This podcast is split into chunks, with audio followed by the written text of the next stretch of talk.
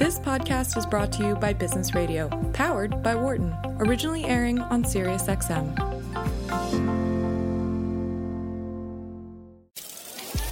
Live from the campus of the University of Pennsylvania Wharton School, this is a special reunion radio edition of Women at Work. Here's your host, Laura Zarrow. Welcome to our special edition of Women at Work, a weekly show about how we can help more women join, stay, succeed, and lead in the workplace. I'm your host, Laura Zarrow, Executive Director of Wharton People Analytics. It is a very special weekend here on the Penn campus. If you look around, the sun is shining. There are balloons and smiling people. Everybody's taking pictures and hugging and kissing. It's really quite amazing. Part of it is that each of Penn's 12 schools is holding their commencement ceremonies where we send our newest graduates off into the world. It's also reunion weekend where alumni are coming back to connect with each other and share what they've learned since leaving Penn and Wharton. So we're lucky to have two of those alumni here today to do just that that. In our first half hour, we'll be talking with Grace Vandecruze, founder and managing director at Grace Global Capital. And then in our second half, we'll welcome Shaz Kahng, experienced CEO, fiction writer, and an agent of change to continue the conversation. Our phones are open, so if you'd like to ask Grace her advice, hear what it's like to climb Annapurna, or just get a little dose of inspiration, or ask any questions, we'd love to have you join in the conversation. Our phones are one open at 1 844 Wharton. 844 942 7866, 844 Wharton, and you can give us a ring. You can also write into Patio because she's there in the booth at the computer, and you can write to business radio at SiriusXM.com. And we welcome you to join in the conversation. But first, I want to tell you a little bit about Grace.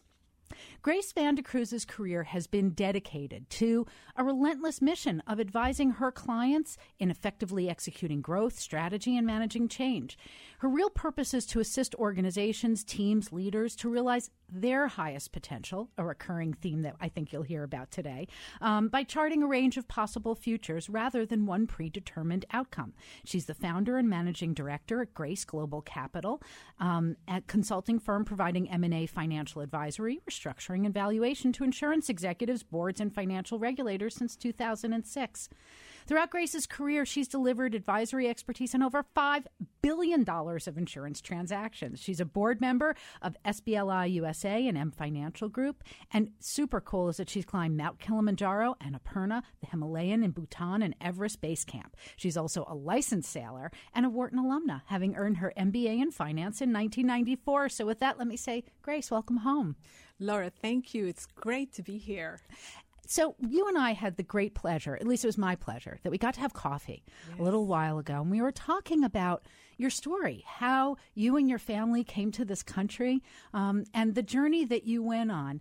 And I wonder, especially in the context of thinking about you climbing mountains and sailing, could you tell me about where you started to find your mettle, your tenacity, and the people who inspired you? Absolutely.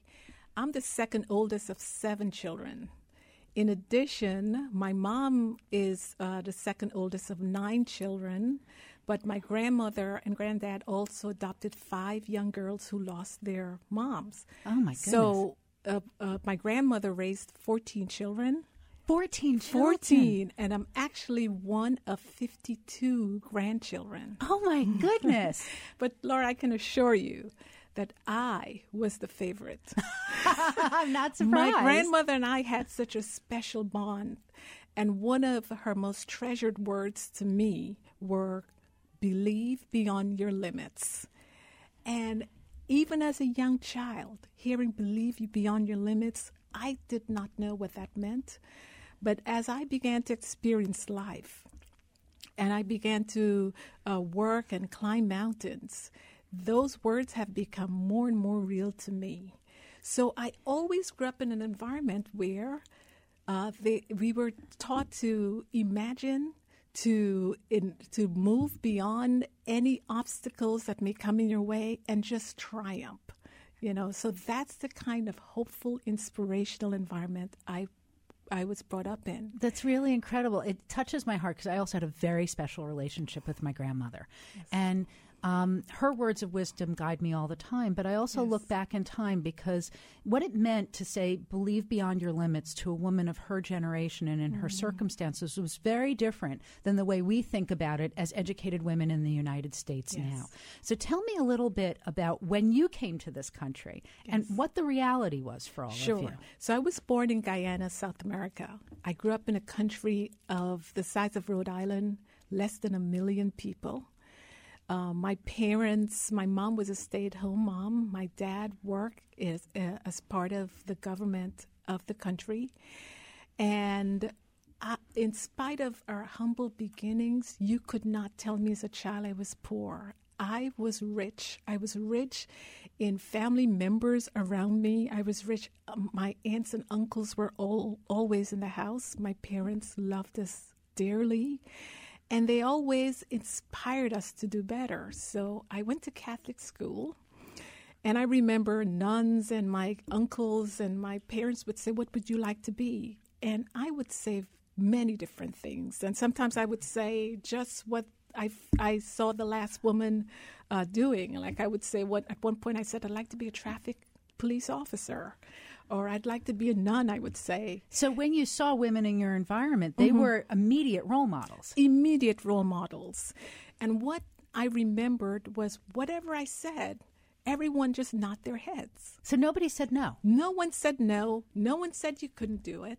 And so I was raised with such a hope and such a, a wealth of possibilities that I just uh, uh, knew that I was going to uh, be upwardly mobile and do much more than even I could imagine. So when you came to this country, um, how much of that upward mobility was um, being carried by education or experience or connections that your family had coming in? Or was it really like lots of other immigrants, they were really starting from scratch here?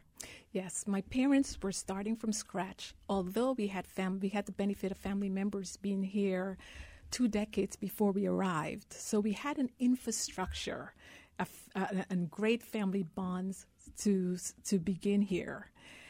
And my parents really stress education. And quite frankly, I was so excited to be going to school in United States. What made you excited about it? I was excited because growing up, I it was always a dream my family had to, that what one day we will come to United States, and I had family members already here. Some of them would come back to visit us, and I would always ask them for details. And everything about the United States seems exciting to me. I knew it was a bigger country. I knew that I would be attending uh, larger universities, but more opportunities.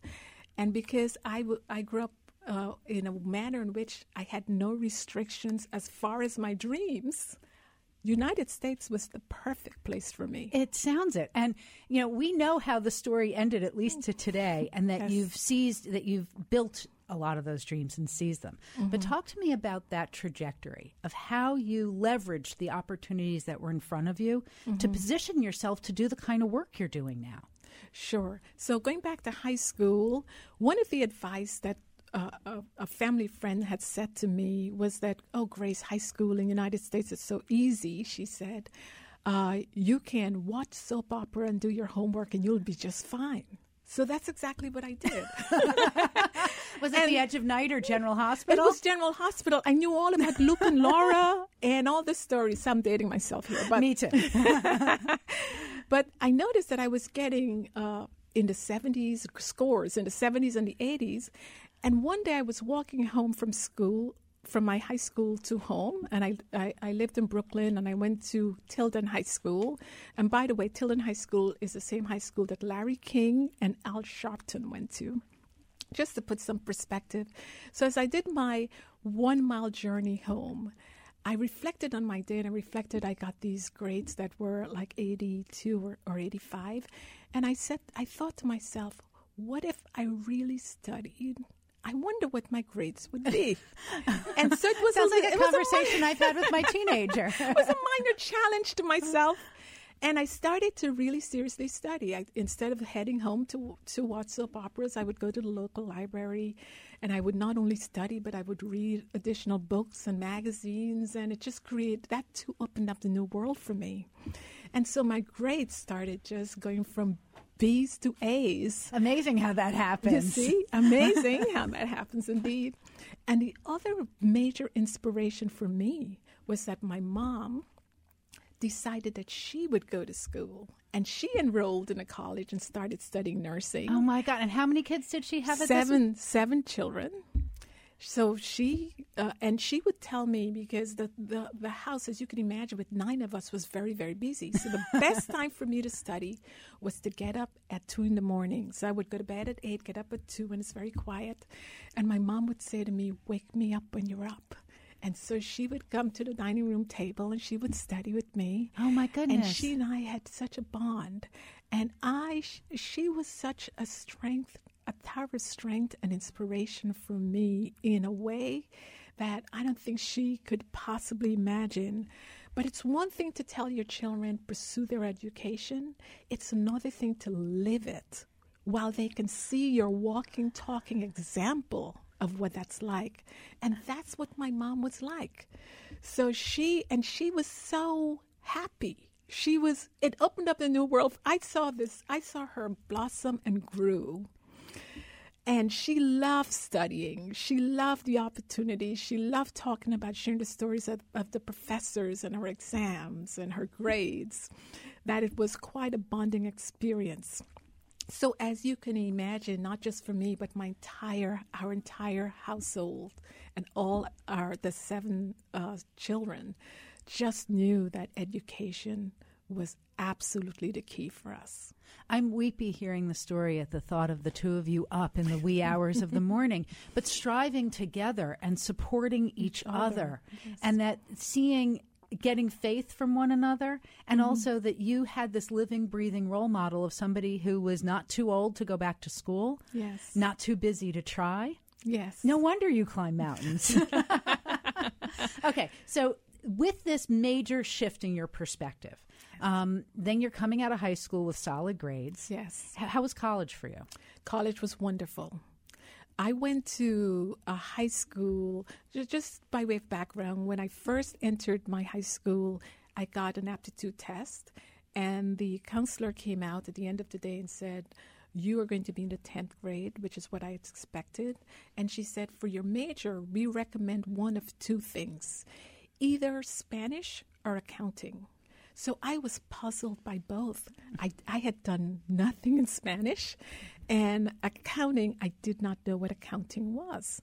So uh, when I started to think of it, I thought, well, I knew Spanish already, but accounting was a mystery to me and i was i always gravitated towards challenges and learning and, to the mystery. you know yeah just the quest to learn more and i said i'll do accounting and i did accounting in high school and it turned out, Laura, to be as easy as breathing for me. It was just, I just found something I love. And when I took the accounting regents, I got a perfect score. And the head, which was a big deal in my yeah, that's hard to do. Yeah. and the head of my accounting department was also an adjunct professor at Pace University in New York City, and that's that brought my transition to Pace University.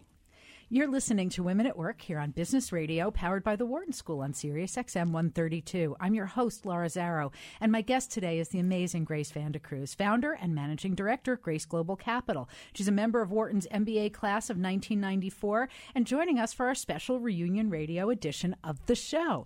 So, Grace, at this point, you've got an associate professor, he or she, he. He. So this teacher saw your talent mm-hmm. and helped build a bridge to Pace mm-hmm. University. Yes. And for people who don't know what Pace is, can you explain where it is and Sure. So Pace University campus is right across the street from City Hall in downtown New York City. And it has one of the best accounting programs in the country. And that's where I went. And so at this point, you're doing this courtesy of financial aid and scholarship, I'm presuming? And working Okay. But it's an amazing thing where you can see the power of education to mm-hmm. fuel a meritocracy. Yes. That it's and also matched with your own values and drive that you seized this opportunity and just kept running with it. Yes. So I do want to note for the record because it's it's there's so many things in your story that I relate to. I don't live and breathe for accounting though. and that it really is amazing that it wasn't just that you were really good at it. You felt it it meant something to you. It it, it was interesting to you and Yes. comfortable. So mm-hmm. talk to me about how you made that journey to go to business school. Sure. After I graduated from Pace University, I worked for EY and I did auditing for six years. And just about the fifth year, it became monotonous for me. I was going back to the same clients, and my clients loved me and I love them. I'm not surprised. But I wanted more challenge. You know, accounting is a very prescribed set of standards that you follow. And as I learned more about finance and the complexity and having just much more dynamic uh, valuation models that I can learn, and the, I was just fascinated by Wall Street as well. I looked to go to the best business school And to advance my education. Wharton, of, Of course. course. And I have to tell you, I still remember the moment I opened the letter. Back then, it was the letter. I opened the letter and got my admissions uh, response saying, You're admitted. I was elated. I mean, the world, my world was elated. My clients were elated. My family was elated. So- Isn't it amazing how vividly you can remember that Oh, moment? I'll never forget it. I had to. I went to the Graduate School of Education here at Penn, and I remember the moment I got my letter, and I think I screamed so loudly my colleagues in the next office heard me. But it's like you know, it's not just that affirmation, but for me, it meant a whole new door was opening. Absolutely. And I had applied to eight of the top 10 business schools, and I got accepted into seven, waitlisted Well into one. done. Yes. But I tell you, I can't remember any of the other letters, but I remember Wharton. Because you wanted Wharton. Yes, I did. So, how did Wharton position you? How did you start your career post MBA? Yes. So I, I it positioned me even before graduation. So what's amazing about this campus is the exposure and access to business leaders, exposure and access to fellow students who've worked in the industry. So first I started to network with students in my class that worked in Wall Street. And I was taking them out for drinks, and, and I, I, I'm a great cook. So I, I brought them home to my apartment and just said, Tell me more about what you did. And everything they told me and all the advice they gave me just confirmed for me that this was an area I'd like to work in. Grace, I want to stop for a moment because I want to shine a, a, just a little light on something that you did. Because while you're acknowledging the bounty that was here and the amazing people that were here, it's also testimony to you because a lot of people don't know um, how much you can learn Mm-hmm. by opening the door, inviting people in, asking questions, and learning from others. Yes. And you don't have to be a great cook. You could even do it with pizza. but it sounds like your curiosity was key and your hospitality to connecting with other people. Absolutely, and and uh, much to my delight, they they were as helpful to share their knowledge, and so between my first and second year, I interned at Merrill Lynch, and I have to tell you, I had never worked as hard as I did that summer. That's what I hear. Yes, I pulled uh, in one week. I'd pull three all nighters, uh, but I kept going because I w- also was learning, and it, I was fascinated by all So were you still as excited to put in that energy? I was. I was. I was very much excited to feel the energy, and I worked at M- Merrill during that summer. Had a very successful summer, and got an offer extended to me. So coming back for my second year, it was much more relaxing because I did not have the pressure of thinking where my where my next step would be after Wharton. I pretty much knew where I wanted to go. and so you were ready to embark on the world as soon as you graduated. Yes. Um, but the way that you started your career is not where it is now. No. So talk to me about what that first phase of your career was and what led you to found Grace Capital. Sure. So the very first phase of my career, imagine this, it was in 1994 at Merrill Lynch. So when I entered the financial services group, it was as if I was entering a professional frat house. I I am not surprised. It really And, was. and when you say frat house, you mean it wasn't just that it was a lot of white men. no, There was a, a culture there. It was a culture there, and uh, it was uh, it was very difficult to navigate my way through. The, uh, in in the midst of all of that, uh, one important nugget that came out for me that I still treasure to this day was that I, I noticed that that everyone in the group wanted to work on banks. Now, this is a group that covers banks and insurance companies and finance companies. Everyone avoided the insurance industry. And when I found out why, one of the reasons uh, was that in order to to really cover insurance companies, you have to understand two sets of accounting. Insurance, the insurance industry has U.S. GAAP, which everyone does have, but it also has U.S. statutory accounting. So many of the many of the bankers didn't want to go the extra step or didn't have the the the, the accounting background to really learn a second set of accounting. And as I looked at that path less chosen, that became so attractive to me.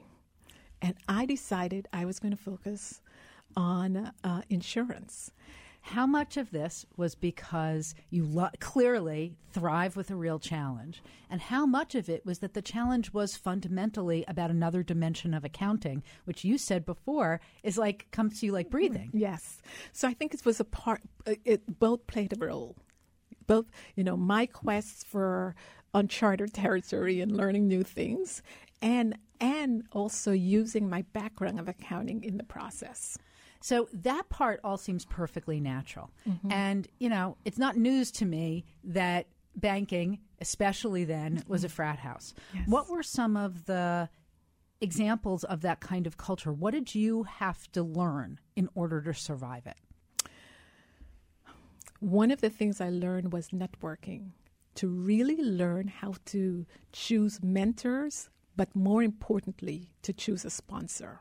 This is an important distinction that too many people don't make. So Right. Talk to me about how you Sure. figured out that difference. So, uh, a mentor is someone you can go to and relate stories to and get their advice and uh, really incorporate that into your into your path. A sponsor is someone in a position of power and leadership that understands your journey, understands your strengths and weaknesses, but also have a voice and a vote at the table that will dire- direct your career. It is hard to find a sponsor. Isn't it? It very it's not an easy thing. Especially in a culture where the way networking is done is like a frat house. Yes. And so if it's done in the golf course and it's done uh, at the bars or in areas where you may not be as comfortable, you are uh, technically excluded. Mm-hmm. And uh, so it was uh, it was super difficult for me. And I think p- part of the reasons why I left Merrill Lynch was because of the culture. I got an offer to work at the first private equity fund focused in the insurance industry. What a perfect merger Oh, of, my goodness. of i- i- topics for you. Yes, and it it was an opportunity that was tremendous. And because it was the first PE fund, we worked on every single transaction in the industry, practically taking companies public, doing private sales. We started Partner which still exists today, and we had an IRR of 67%. So imagine the opportunity that that gave me That's at enormous. that part of my career. So, what made you decide, though, to go and build your own enterprise? Okay. So, right before the financial crisis had occurred, I was working as a managing director at Swiss Re. And for the last three years in my role as managing director, we changed uh, leadership and ownership four times. That's Four enough to make your head spin. It is enough to make your head spin. You talk about disruption. And uh, I had a long time to think about this. And I'd say the boldest move I've ever made that I've never regretted was starting my own firm. I am so proud of the fact that I took the initiative and that I'm able to really advise clients uh, with a sense of care and a sense of direction without any distraction of politicking and just focus on client and their needs. It's really amazing to see the journey that you went on and how all of the strengths that you were able to cultivate and identify carried with you, but also um, I, come back to your grandmother's words to believe beyond your limits. Yes. Did you doubt yourself in this process at all? I had moments. I had moments because they will come. It's impossible. it's impossible not to doubt. But I do think that I have such a strong foundation and such a great network of support.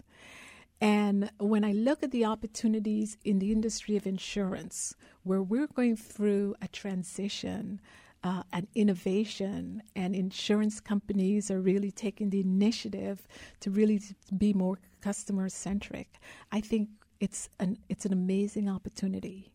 And for me as a woman, I would advise every single woman that right now it's the golden opportunity of entrepreneurship. Tell me more. What I mean by that is that many women uh, work in their career paths and they view them they viewed as being fairly limited. Mm-hmm. And yet they have skills, skill sets and talents that they're not using at work. Why not carve and carve our future where we can uh, design a company where you can fulfill all of your talents and your goals and your objectives. And entrepreneurship is a perfect way to do it. I think it's it, I think it's no accident that small businesses and entrepreneurships uh, are the fastest growing uh, segment. And what an enormous percentage of them are, are women. women. Tremendous. Because yes. it gives you a way to unleash your talent, mm-hmm. pursue your ambitions, with no without being hampered by culture. Yes, yes, and it gives you a chance to create your own culture. Grace, I, I am so delighted. I, it's like I, I'm heartbroken that time is ending, mm. but thank you so much for joining us you here on Women at Work. You are welcome. If people want to find out more about your work, and where can they find you? At graceglobalcapital.com. And on Twitter? Grace Global Capital and Grace Vandecruze as well. Okay. Very excited to welcome my next guest, Shaz Kahng, who is another distinguished Wharton alumna. Um, I'm going to give you a little bit of background on Shaz, and then we're going to start talking to make the best use of what I think is just going to be too little time to even scratch the surface of all the amazing things she's done. After graduating from Cornell with a BS in food science and chemistry, Shaz began her career as a research scientist for Kraft General Foods. She then earned her MBA in marketing and finance on full scholarship here at Wharton and transitioned into strategy and operations consulting. At the global consulting firm Kurt Salmon Associates, Shaz became the first female non Caucasian partner in the firm's 70 year history, not to mention one of the youngest. Shaz was most recently a board director and CEO for Gymboree Group, a troubled company that had to file for bankruptcy twice, and just the latest in a string of high profile roles at companies that include Nike and Lucy Activewear. She advises PE, VC, and hedge funds on retail, footwear, apparel, and activewear companies, and serves as an advisor to retail apparel startups. This Renaissance woman is also a published author and is currently working on her second novel. So, Shaz, welcome to the show. Thank you. It's a pleasure to be here. So, I'm fascinated by how multidisciplinary you are, and particularly that you started out as a, sci- a serious scientist mm-hmm. and then wound up going to business school. Talk to me about that transition. Uh, well, I really loved science, and I so I studied it in, in, college, and I had the intent to make a career out of being a scientist. And uh, the job that I, the first job that I had, I was inventing new product prototypes and packaging for food, and I really enjoyed it. It was you know very innovative, really early stage invention and um, something that I noticed was that we would every I think two months we would put together a list of you know 12 to 15 inventions we were working on. We would present it to marketing, and then they would select which company or which products to to invest in and move forward with. And it was curious to me because I thought sometimes the products that they picked weren't the most consumer focused. So I thought about it and I said, you know, I actually think that I could make a better choice. So I, would like to run a business someday. And I didn't see any scientists running businesses. So uh, I ended up um, going to Wharton for my MBA and, and, doing a complete career switch. Yes, right. So you I, now I understand why you went to Wharton. Mm-hmm. You know why you just said I'm going to take on the business side of it For many people who pursue science, it's not a thing they do, it's who they are. It's a way of thinking, it's a way of being creative. What made you drop the science part and go so heavily into, the, ironically, the marketing part? Uh, well, it wasn't just the marketing part. I think what happened was that I one of the things that propelled me to study science was that I really loved uh, challenges and I really loved solving problems. And I think that is still something that is a consistent skill that I have used throughout my career. Uh, but with science, I just found that the opportunities for upward, you know, uh, upward trajectory were limited. and I mean, at that time, I didn't see any female CEOs. I certainly didn't see any, you know, any CEOs who had science backgrounds. And I knew that if I wanted to move into that direction, then I really needed to get an MBA. And the other thing, I actually found a mentor.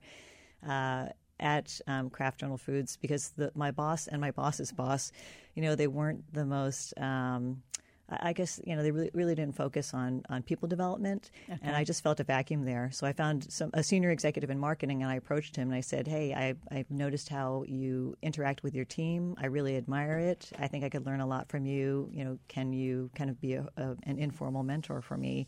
And we developed a great relationship. And he helped. Um, there was an idea I had. He helped me implement it, and it saved the company, you know, millions of dollars. So, um, so it was a really successful relationship. I think there's a lot in that that I think is instructive. So, but I want to anchor on. Um, I just want to clarify a couple things first. So, in science, rumor has it we also don't find a lot of women there, and it doesn't sound like the role models and the leaders that you were encountering there were women either. I did not. Yeah, I, I, mean, when I looked across senior management at uh, in really any function, I didn't see uh, any women really. so there was just a complete absence of, of females. So what I did was I said, let me focus on people that I really admire their skills and I see them in action and I think I can learn something from them. So I kind of picked skill role models and I had you know a number of them. And I you know when I saw somebody who I thought was really talented, I would you know try to get to know that person and try to learn from them and try to also contribute to them. But uh, I always tried to make those mentoring relationships two way relationships, so I was also adding value and uh, I think that really served me well. It's interesting that you note that uh, the way that you went about it, because um, I feel sometimes like finding a, a, mentor is like finding true love. You're looking for chemistry, and you hope it. You just wind up in a mentoring relationship, but often we really need to seek them out. There are ways that we can do it that are awkward and clumsy and not fruitful, and then there's some ways to make them a little more effective. Mm-hmm. And so, talk to me about how you first approached these people that you saw that you wanted to learn from. Well, my boss, actually in the science division, he um, held a contest, and he said, "I'm going to, um, you know, I'm going to take the the top, I think, three ideas for new products to, you know, the new head of R and D." So he said, you know, anybody can enter an idea, and you know, being an overachiever, I entered, you know, a dozen ideas, and uh, later on, I was in his his um, secretary's office and uh, I noticed that she was retyping my list. And I said, Oh, that's my list. And I said, What are you doing? And she said, Oh, you know, Bob asked me to retype it. And I, I looked on the screen and he had, she had retyped it, but she put his name on the top. So I said, Wow, this guy is actually presenting my ideas as his own and that really that's kind of slimy. It was terrible. So I, I, you know, and I'm a very direct person, so I, you know, I calmed down a bit, and then I went into his office and I said, "Look, I, I kind of became aware of, of this situation, and I'm very uncomfortable with it, and I don't think it's right." Good for you. And how old were you when you were doing this? I, this was my first job out of college. So you were what, 22, 23 I, years old? I think it was 21. Yeah. And uh, but said, so I want to applaud the courage and how self-possessed you were, or maybe a little foolish too. Thank you. But uh, he said, "Well, um, your boss is boss, and this is how I do things. So you know, like it or not. And so then I went to another senior scientist and I said, Hey, I'm, I'm in this situation. Can you help me out? And he said, you know, basically he said, "Sure, I'll help you out if you do something special for me." And I said, "Oh, okay, you know, special research project, something like that." And he said, "You know, no, I want you to sleep with me." that kind of special. Yeah, I said, "Wow." He really said that that overtly. He did, and I said, "But you're married. Why do you need me to sleep with you?" I was so, you know, naive, and uh, and I thought, "Okay, I'm not going to get any help from this guy." I said, "No, thanks. Don't don't want to. No, no interest in doing this, your special project." And so I happened to be in a meeting with this, you know, senior marketing executive, and I just I thought he was really smart, and I saw how he interacted with his team, and he would give credit to people, generous credit for their ideas. So I went to him and I said, I really, you know, admire what you're doing and how you, you treat your team, and I'd love to, you know, develop a mentoring relationship with you. Well, it's heartbreaking to realize how early in your career you countered that kind of harassment mm-hmm. and lack of integrity. It is heartening to see that you were tuned in and that you found somebody who was a person of character. Yeah, I think one of the key lessons that I learned was you just have to be resourceful. And if you are surrounded by people who are not going to help your career, it's up to you to find the people who will will help your career and you've got to be proactive about it. So you joked a minute ago about maybe you weren't so smart. But in all seriousness, when you if you were giving advice to young women or any women, anybody who's early in their career so they don't have power within the organization and they're starting to encounter those kinds of situations. Um, would you do the same thing again? And what advice would you give somebody for how you confront somebody in those moments? I think you know I would still do the same thing again because I think I was brought up to uh, just if I saw some kind of injustice or some you know something that was unethical to speak up and. So I just I didn't feel like I could have kept silent about that, and, and I think across the rest of my career I haven't been able to either.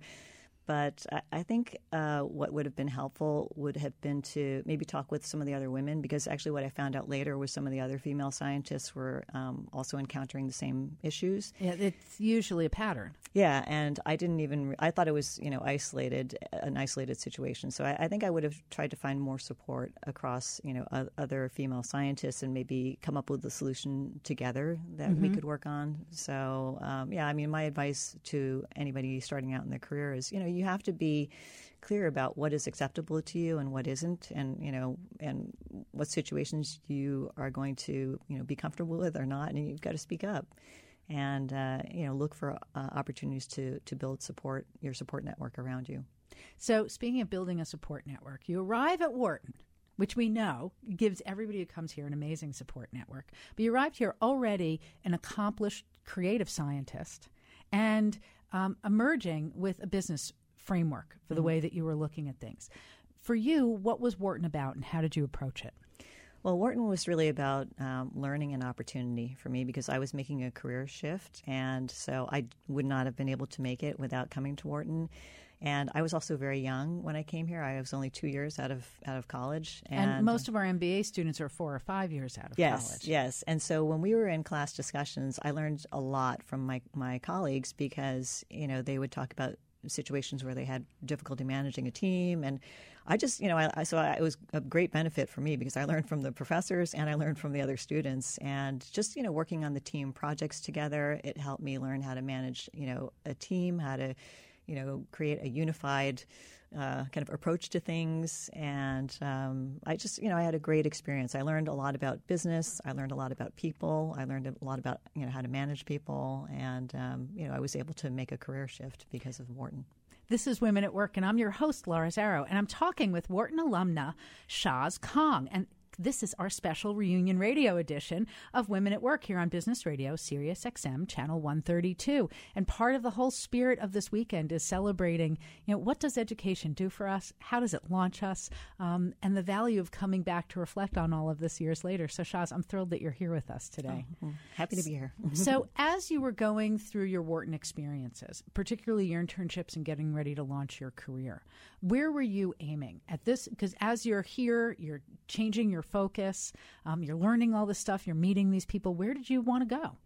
Well, I knew I wanted to run a business or run a company someday, so I really focused on rounding out my skill set and learning everything I could. And I talked to a lot of people who were already, you know, kind of almost in the position of running companies or had run their, you know, family businesses and I just tried to, you know, be a sponge and absorb as much information as possible, and you know, learn from other people's mistakes. So, um, you know, when I when I left Wharton, I I feel like I had a good arsenal of knowledge to at least you know start the process of preparing myself to run a business or run a company. So when you think about of the early work that you did, um, what gave you the tools, built the muscles that you're using now in business? Is there any, like, what do you think of as the things that most equipped you for the kind of work you're doing now? Well, I think, you know, the, especially some of the classes that I had at Wharton, um, they, the professor would share information, but I think, you know, some of the really great professors invited, uh, just critical thinking, um, discussion, and, and disagreement about things. And so I really appreciated that. And I think that kind of uh, critical thinking, critical review of content um, helped me when I went into new situations. I basically after Wharton, I started my career in consulting because I thought it would give me the broadest exposure to business problems.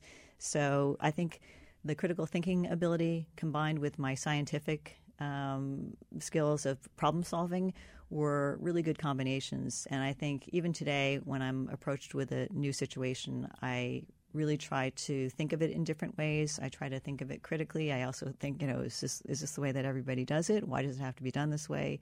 So I think being at Wharton really helped me um, just enjoy the love of learning and be a student. And I've I've continued to be a student in all of the experiences subsequently. It also sounds like you've continued to take on some pretty substantial challenges that um, we could si- oversimplify as calling them business problems as opposed to business opportunities. Even mm-hmm. though I think part of what you did was to try and find the business opportunities and the problems. Mm-hmm. So, um, I, I want to learn about your experience, why you choose to do these, what you've learned from them. But I want to start with a concept that I think has been getting some airtime lately about the glass cliff. You know, we talk a lot about the glass ceiling for women. And um, the question of whether women are invited to take on roles in companies and organizations that are in trouble because, well, nobody else wants to do that. We'll let them jump off the cliff, and then you're doubly tested. Mm-hmm. So you've walked into a few situations mm-hmm. that needed some very strong, capable leadership. Mm-hmm. Talk to me about why you chose to do them, and do you think this concept of the glass cliff related? That's an interesting, yeah, it is an interesting concept and interesting question. Uh, I think you know probably the the first experience I had was when I was at Nike. I was recruited to Nike, and I negotiated to be able to run a business um, at some point. Uh, before I came on board. So I was asked to actually I was asked to take a look at the global cycling business. They had been really having trouble. It had been run for a, six or seven years by a professional cyclist, and they said, "Can you fix the marketing?" And so I took a look at it. And I said, you know, I'll come back to the CEO, the co-presidents, and I said, I'll come back and let you know. So I said, yes, I can fix the marketing, but that's not what the problem is. The problem is the business is broken. The strategy is, you know, the wrong strategy. They're not focusing on the right consumers. There's a lot of problems with the product. I can fix the whole thing. So I said, You guys told me I could run a business. I think this is a business I can run. So they put me in charge, and uh, it was very challenging because the most of the team was male. And I remember going around to meet everybody, and everybody asked me the same two questions. They said, number one, what do you know about the business of cycling? And number two, what do you know about the sport of cycling? And I was very honest. I said, not much but I do know how to ride a bicycle. but they did not appreciate that joke. Uh, but you know, I said, look, I, I know how to run a, a, business. I know how to, you know, I know how to turn around a business. I know how to turn around a brand, and I'm going to learn about the cycling stuff from you guys. So let's right. let's work together and and you know turn this around. And people were very resistant and it actually it actually kind of uh, gave a hit to my confidence and then i just took a step back and i said wait a minute this is the same team that's work, been working on this business for seven years. They've never made a cent. Surely I cannot do any worse. so I said, I'm just going to go for it. So I was like, all right, this is what we're going to try. And I did a lot of things to get these guys out of their comfort zone. I um, approached the different the, the, business in a completely different way and uh, got them to appreciate a different point of view. And I had a few quick wins. And I think once we got some momentum built, I was able to maintain that credibility and build it over time. And we got the business profitable within a year and we grew revenues 300%. That's pretty amazing, Shaz. Thanks. I was pretty happy. Appropriately so. So I want to um, break some of it down because I want to explore some of it to understand it more deeply. Um, I'm a big believer that when you're hiring, there are things that you can teach people, there are things that you can't teach people. You want to hire people for the things that you can't teach. Mm-hmm. And the things that you can teach, you could teach them. Mm-hmm. Like you could learn about cycling. Mm-hmm. Um, how, if you were going to give advice to your former self about how to help the people in the organization see that you could learn that, what would you, what kind of advice would you give? I probably would have studied all the you know sprinters and climbers in cycling and thrown out a few names before I uh, took the job. But I mean, I did read every magazine on cycling and you know every sports magazine, and you know I I think at the end of the day, I thought I'm never going to you know outmaneuver or outknowledge these guys in you know their knowledge of the you know the history of these different athletes, these different cyclists, you know the different bicycles, you know all of the different. So I was like, I, you know, I can study it and, and I can learn it. But I think the best thing for me to do is help them figure out, you know, what's wrong with the business and how to look at it in a way that they've never seen it before. And actually, my first meeting with them, I I called a cross functional meeting. We had a huge conference table, and we also the business had the highest apparel returns in the company.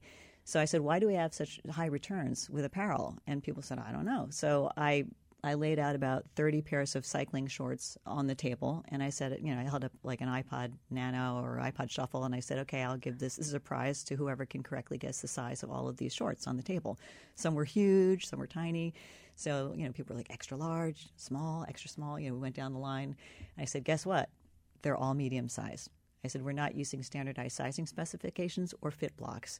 That is why our returns are so high. And, you know, people were like, wow, we we didn't realize that. And I thought, you know, all right, I'm a new person and this is my first meeting, and I just showed them something about their business that they had never considered. Before. So it makes me think that part of learning about cycling, that some of it was to be conversant about the business, but some mm-hmm. of it was really about building social trust more than it was enabling you to do the job more effectively than you would otherwise. Yeah, I think part of it was yes, you definitely you know had to show that you knew you had knowledge about the the business, cycling business, and the sport. But I think the other piece of it was you had to you know, uh, and I call it ABC, always always be confident. You had to bring this confidence and knowledge and share that, and and have these guys kind of step back and say, wait a minute this person is talking about something that I've never seen before, and I've never looked at the business this way before, and you know maybe they've got something to offer, and I should listen. And I think doing that, I mean, you know, doing that consistently and just, you know, being persistent about continuing to do that uh, really helped me break through. And, you know, and I, there was one guy, guy in Europe who, you know, he would, he was supposed to be on our conference calls and he, and he would say, oh, I'll be on the call. And then he wouldn't show up. And, you know, he was driving me crazy. So I, I went to Europe. I, I was like, what event is he going to be at? I showed up the, at the event. I didn't tell anyone. And I was like, hey, you know, it's me. And he said, oh, and he said, wow, I, you know, I wasn't expecting you. I was like, yeah, I thought we could, you know, sit down and talk about the business. And, and cause he was like, oh, you know, I'm running Europe and, you know, um, you, you're running, you know, other stuff. It doesn't, I said, well, I'm actually running the global business. So we need to work together to make it successful. And he said, oh, it's already su- successful in Europe. And I said, actually, it's not, it's not profitable. We're losing money. So we need to make it, you know, make it make money. And I said, you know, tell me what your ideas are. Here's what I'm thinking. And I think the reason why he had been so resistant was because his ideas weren't solicited before that. So um, he felt very, you know, just protective, I guess, of mm-hmm. his business.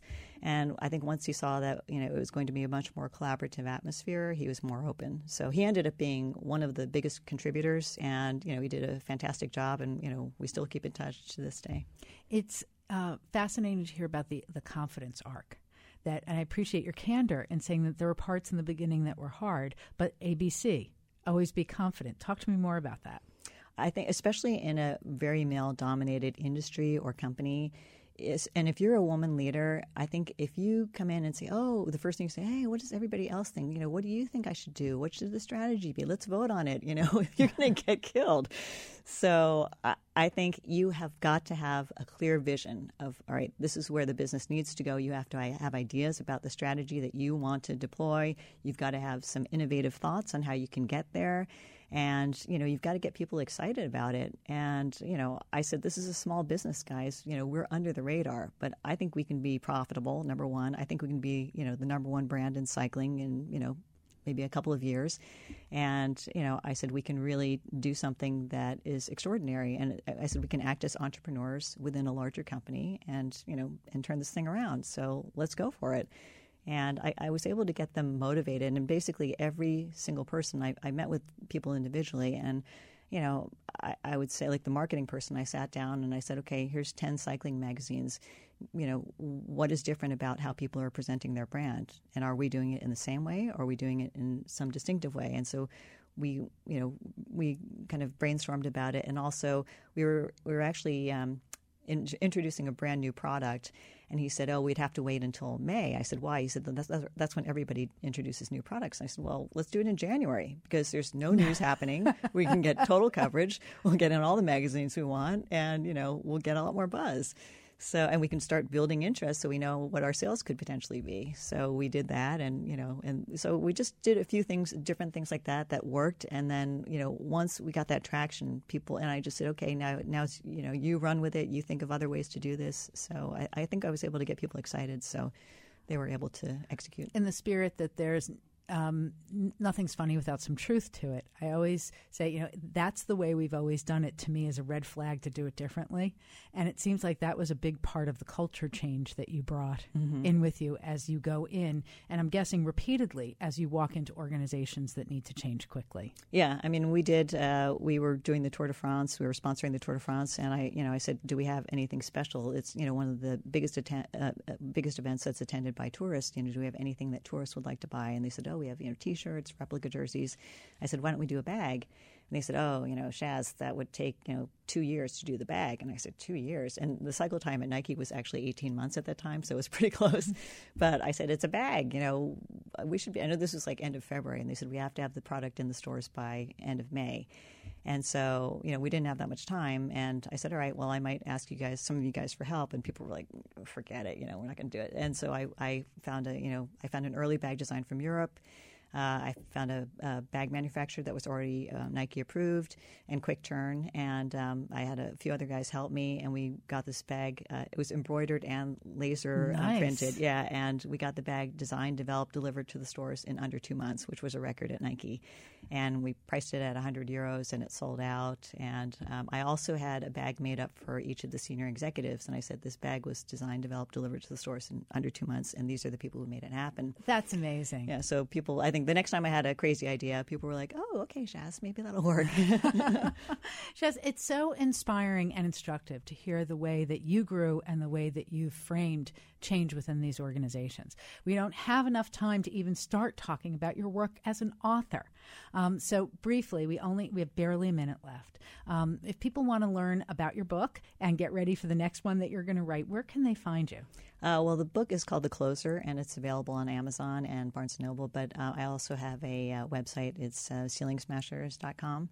And the reason why I wrote the book was because I wanted to present women business leaders in a positive and inspirational light because I had not been reading any fiction where I was seeing characters that represented true people that I've right. With. You see Cruella de Vil. You don't see Absolutely. amazing, creative game changers like yourself. Yeah, and you. Well, thank you. And so, um, when can we look for your next book on the shelves? Um, it'll probably be holiday time, I think. Okay, I'm well, let us know when it's up. out. We can t- okay. continue to talk some more. Sounds I've great. been thrilled to have you here. So, what else are you going to do reunion weekend? Uh, I'm just I've just been enjoying connecting with friends and reminiscing about old times and getting together with some professors. So it's been great.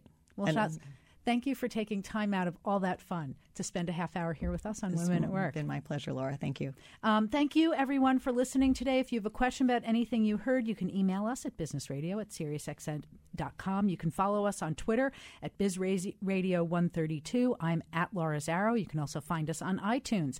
A special thanks to my producer, Patty Hall, and I'm so excited to see my beloved sound engineer, Danielle Bruno, back in the booth. I'm Laura Zarrow, and you've been listening to a reunion radio edition of Women at Work here on SiriusXM's Business Radio, powered by the Wharton School. There's something to survive.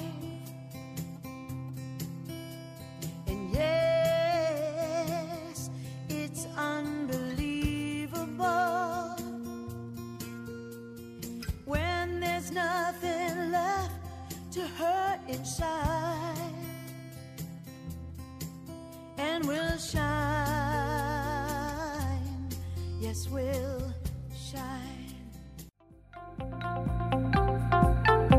For more insight from Business Radio, please visit businessradio.wharton.upenn.edu.